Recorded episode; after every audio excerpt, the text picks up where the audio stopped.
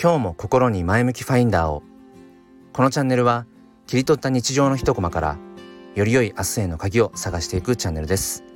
本日もよろしくお願いいたします。改めまして公立小学校の教員と4歳の娘の父そして写真と哲学が趣味の黒です。えー、今日は水曜日で今日から僕の勤める小学校は夏休みに入ります。まあ、といっても、あのー、突然ね仕事が休みというわけではなく、まあ、いろいろとあの仕事はあるので、えー、まあ少しずつうん片付けていきながらあのまた少しねお休みをもらえればななんていうふうに思っています。まあ、ともあれ梅雨が明けてすごく暑くてうんいつもこの朝このスタイフの収録を車の中で行っているんですがそろそろちょっとこのエンジンをかけない状態で 窓を閉め切って喋るには限界があるなって。なのでより一層こう一発撮りがうーんこう望まれる？ん？より一発撮りがこう求められる？誰にだっていう？自分がそれを求めてるっていうそんなところです。えー、余談はさておき本題ですが、えー、と今回はあのー、まあ、リーダーの必要性ということについてお話をしたいと思います。えー、教育現場ではうん。この夏に教員採用試験の二次試験を控えた非常勤や臨任の先生方がその試験で行われる模擬授業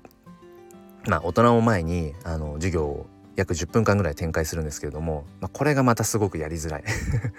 目の前に子供がいるかのように振る舞って喋らなければいけないっていう。これは何だろうっていうねあの演技の練習なんだろうかって、うん、思うことがあの時々ありましたがまあそれともともあれそういった模擬授業のなんかこう練習みたいなことをうんそのねこの夏季休業の間に、えー、教育現場ではこう先生方でお互いにお互いにというか、えー、と見てうんアドバイスをしたりなんていうそういう場が作られることも少なくないかなと思っています。で先日まあ僕の勤める学校でもそういった、えー、場がありました。でそこでまあ思ったことなんですけれどもうんその模擬授業をまあしてくださったその先生、うん、非常勤臨任の、まあ、これからね正規の教員を目指しているっていうその方の、まあ、授業を見せてもらって約10分間ぐらい。うん、で、えー、まあ、それに対してこう、まあ、アドバイスをくださいっていうような、まあ、雰囲気というか場だったんですけれどもうんやっぱり漠然とアドバイスをくださいっていう風なもしくは、えー、感想はどうだったかっていうようなことになってしまうとうーんまあ教員、まあ、先生方って、まあ、それぞれ価値観もちょっと違ったりもするし教育観とか、えー、授業づくりの上で大切にしていることとかっていうのも、まあ、バラバラとまでは言わないけれどもやっぱり違うんですよね。でうん目指しているところとしてはやっぱり子どもがより良い学びができるような授業っていうところは一緒なんだけどそれに対するアプローチっていうものはやっぱり様々なんですよね。だから漠然とこうアドバイスを、えー、もらおうとしてしまうと本当にこう多岐にわたるその実践例みたいのが飛び交ってしまうんですよね。その場で。でそうするとどうなるかというとうーんなんかそういう場をねこう作って何かこうプラスになるものをもらおうと思っていたんだけれどもん？なんかいろんな議論がされているぞっていう。うーんだから要は模擬授業をしたその先生からするとうーん自分の授業を通してなんか教育談義が目の前で繰り広げられてるみたいな。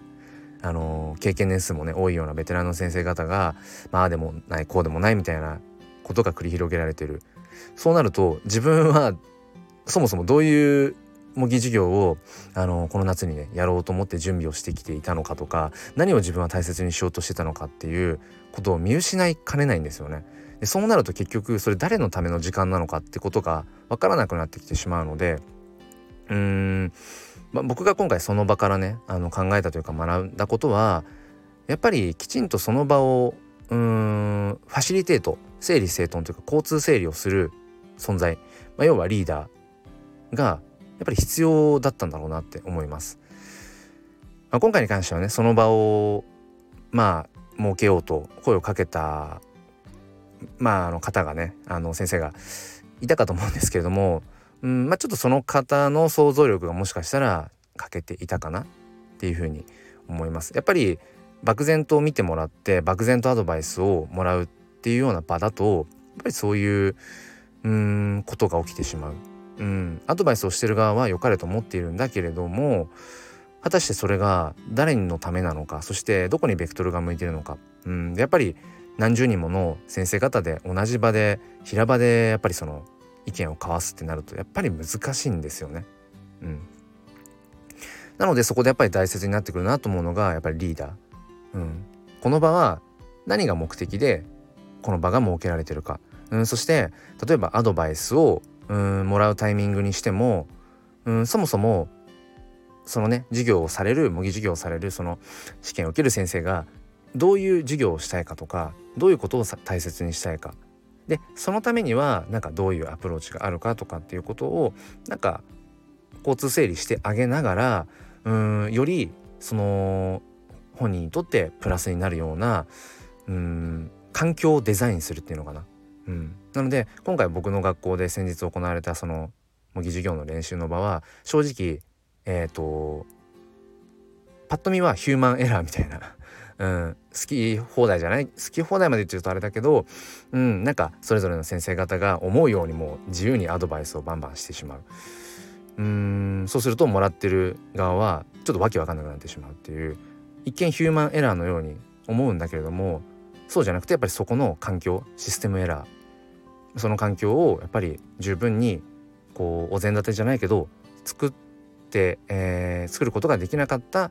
えー、その場をこう呼びかけた発起人っていうのかな？に僕はやっぱり課題があるのかなっていうふうにちょっと思いました。うんなのでやっぱりこうなんだろうなみんなで考えていこうとかいわゆるその民主主義的なねそういう考え方っていうものはもちろんあの大事なんだけれどもやっぱりそれを取りまとめるとか同じ方向を向いていこうよっていうまあ船で例えるならその舵を取る人存在。うんっていうものはやっぱり必ず必要だよな。それが大なり小なりのね、うん、場であったとしても。っていうことを今回改めて思いました。えー、皆さんの、えー、置かれた環境の中ではそういった、えー、リーダーいますでしょうか、えもし何か、え感じるものがあれば幸いです。本日も最後まで聞いてくださりありがとうございました。もう一つのチャンネルすっぴん哲学で紐解く教育と子育てでは毎週土曜日朝5時半よりゆかりさんと共にライブ配信という形で、えー、教育や子育てについて、えー、語り合っています。ご興味がある方は説明欄の方からチェックしてみてください。ということで今日も心に前向きファインダーを